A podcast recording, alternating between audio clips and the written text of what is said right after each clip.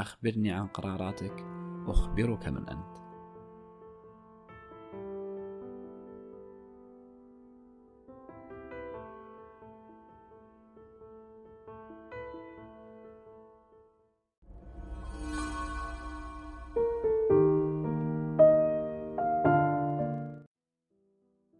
حياكم الله في بودكاست عقل وروح. أحدثكم اليوم ضمن سلسلة التوازن. عن موضوع لماذا لست منتجا.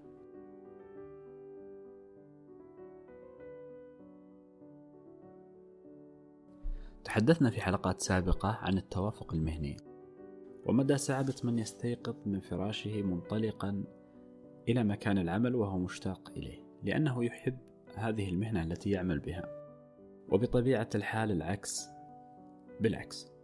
والآن يطيب لنا أن نشير إشارة بسيطة إلى وجوب النمو المعرفي في مجال العمل بداية بمعرفة الحقوق والواجبات وانتهاء بتطوير الذات واكتساب المهارات الخاصة بمجال الوظيفة. اليوم كثير من الناس في أماكن العمل لا يعرفون الحقوق ولا الواجبات، لذلك يصادفون كثير من المعيقات والعقبات في التعاطي مع الرؤساء أو مع المرؤوسين. وأيضا كثير منهم لا يفكر في تطوير ذاته من خلال عمله أو اكتساب مهارات. لماذا؟ لأنه ابتداء من حين استيقظ من فراشه وهو لا يحب هذا العمل. بعض الناس لديه فصام بين مهنته وحياته العامة، وهذا جيد في حدود الحضور النفسي مع العائلة والناس والهوايات بعيدا عن التفكير في العمل. وأنك تنسى كل ما يتعلق بالعمل فور خروجك من المكتب. أحد المفكرين الإيطاليين يقول: من الشقاء أن تقضي نصف يومك في وظيفة لا تحبها وتقضي النصف الآخر منه في التفكير فيها. ولكن الفصام الذي نعنيه هو أنك لا تجد نفسك أصلا في هذا العمل، ولا تتطلع للإنجاز من خلاله. ومهما تكن مرتبة وظيفتك إلا أن هناك شيئا جميلا تستطيع أن تقدمه للآخرين من خلال هذا العمل بشرط أن تتزود بالمعارف والمهارات التي تخص عملك فتصبح معطاء من خلال هذا العمل لتسعد في أول اليوم وآخره وتتمتع بالنتائج لا بتكديس العمل والتظاهر بأن كل شيء على ما يرام. فللنتائج طعم يعرفه من ذاقه عندها ستتفرغ نفسيا لما تهوى. وتتذكر هوايات الطفولة حيث بقي في نفسك متسع لهذه البحبوحة. إن من علامات الترف النفسي استعادة الهوايات الأصلية التي نبعت من أعماق شخصيتك في سنوات حياتك المبكرة. وهنا أتساءل: هل يحتاج منا أحد أن نصيح على هوايته وعلى النمو المعرفي فيها؟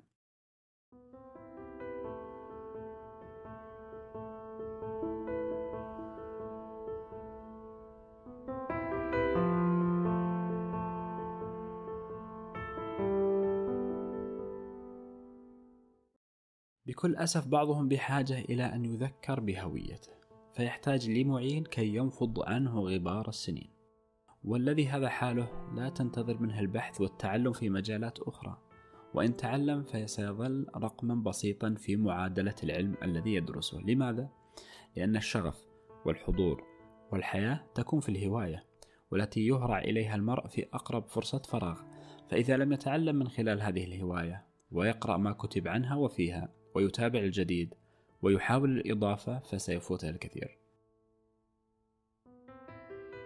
وبما أن الكلام عن الإضافة وحتى الفن أو التخصص العلمي أو المجال الفكري المحبب إليك هناك مجموعات إلكترونية قنوات تيليجرام معرفات تويتر صفحات فيسبوك مقاطع ومحاضرات يوتيوب مجلات محكمة تجارب مدونة وشخصيات بارزة. لماذا لا تنهل من كل هذا في مجالات قوتك لتزداد قوة إلى قوتك؟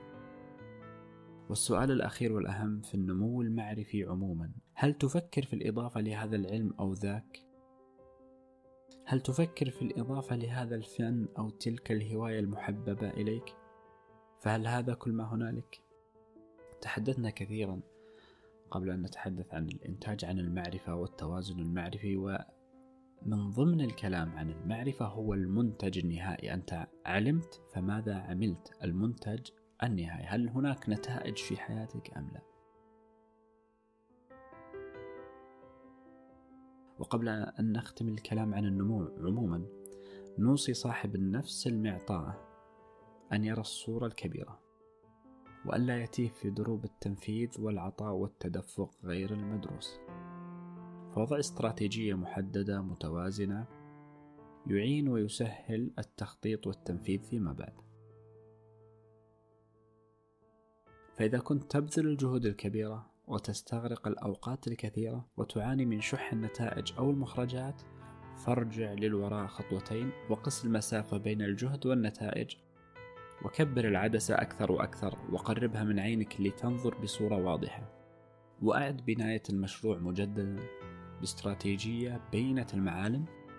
أعد قراءة أهدافك الحقيقية ففي كثير من الأحيان نصبح ونمسي وننخرط في أعمال كثيرة تظهرنا بمظهر القائم بجلائل الأعمال. بينما لو قربت العدسة أكثر لرأيت أنك تلهث في دائرة مفرغة من المهام الروتينية والتي لا تقربك من أهدافك الحقيقية في الحياة بل قد تبعدك عنها. وهذه الوقفة مع النفس لا ينبغي أن تكون الأولى والأخيرة بل أنت مطالب بها في كل دورة إنتاجية سواء على مستوى العلاقة بالناس والأعمال والمال والأفكار. ليس لتغيير الاستراتيجية بل لتطويع الخطط التنفيذية للتمرحل المناسب للزمان والمكان والمجال. وسيأتي معنا حديث عن ترتيب الأفكار والأشياء والأعمال والعلاقات. وعليه فالاستراتيجية لابد أن تكون بالمرونة الكافية لاستيعاب تنقلاتك العمرية والفكرية والنفسية وغيرها باتزان. وإذا كانت تنقلاتك كذلك فستكون أنت مرنا متوازنا كبيرا في نظرتك ورؤيتك وستتحول جميع العقبات التي كانت تشلك يوما ما إلى محفزات للابتكار والإبداع في الحلول. ولا أقول التخطي والتجاوز بل استثمار. فاستثمر المشكلة لصالحك عن طريق القرارات الجيدة. فحياتك قراراتك. لأنك في الماضي تتخذ قرارا في السنة ثم صار ذلك في كل ستة أشهر ثم صار في كل شهر ثم صار في كل أسبوع ثم صار في كل يوم. فكلما تكبر ويكبر عقلك وحيز وجودك تتسع دائرة الاحتكاكات بينك وبين الناس والأعمال والمال والأفكار مما يعوزك إلى اتخاذ قرار. فما أنت إلا مجموعة قرارات أخبرني عن قراراتك أخبرك من أنت. إن مجموع قراراتك الصغرى منها والكبرى هي المنجز الحاضر الواقف أمامي والذي نسميه خالد أو ماجد. وعليه في العناية بالقرارات واتخاذها بالطريقة المناسبة وفي الوقت المناسب هو الذي يحدد نجاحك. وفي بعض الأحيان يكون عدم اتخاذ القرار هو قرار في نفسه. ولا أقول هو الصحيح بل هو المتاح. فلست مطالب في كل حادثة باتخاذ قرار. بل إن تحفز النفس وبحثها المحموم عن قرار مناسب في بعض الظروف يعد خطأ فادحا. وكم أتاني من وقع في ورطة وهو يولول ويصيح ويبحث ويسأل عن الحل. فيكون الجواب الحل هو اللا حل. وعليك بلزوم الهدوء والانحناء لتمر العاصفة أو التوقف عن الاضطراب كي لا تغرق أكثر.